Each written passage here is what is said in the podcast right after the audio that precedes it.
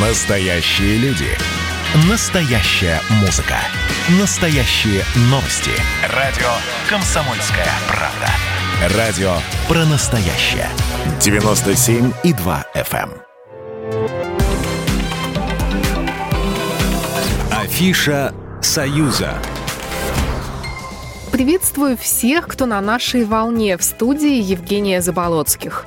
И я расскажу вам о главных культурных событиях союзного государства.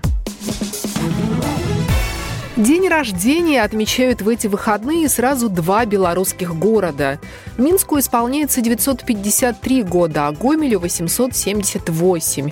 Неделю назад день рождения был у Москвы, ей теперь 873 года. По случаю праздника в российской столице не устраивали больших концертов и гуляний, конечно, из-за пандемии. В Беларуси почти такая же ситуация. Из-за коронавируса перенесли на следующий год концерт группы Би-2, зато радуют горожан едой.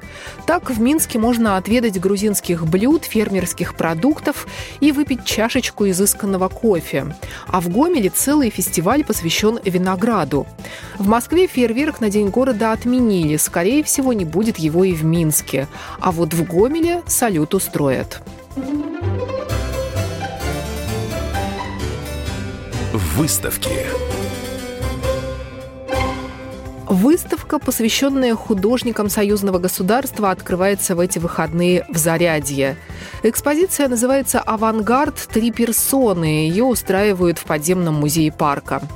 Выставка приурочена к 20-летию Московского музея современного искусства. Посетителям покажут автопортрет Казимира Малевича, женщину с рыбой Александра Экстер и рабочего Владимира Стенберга. Акцент сделан на теме свободы самовыражения. Кураторы попытались понять, как далеко можно выйти за рамки условностей. Выставка будет открыта до 11 октября и, что ценно, вход бесплатный.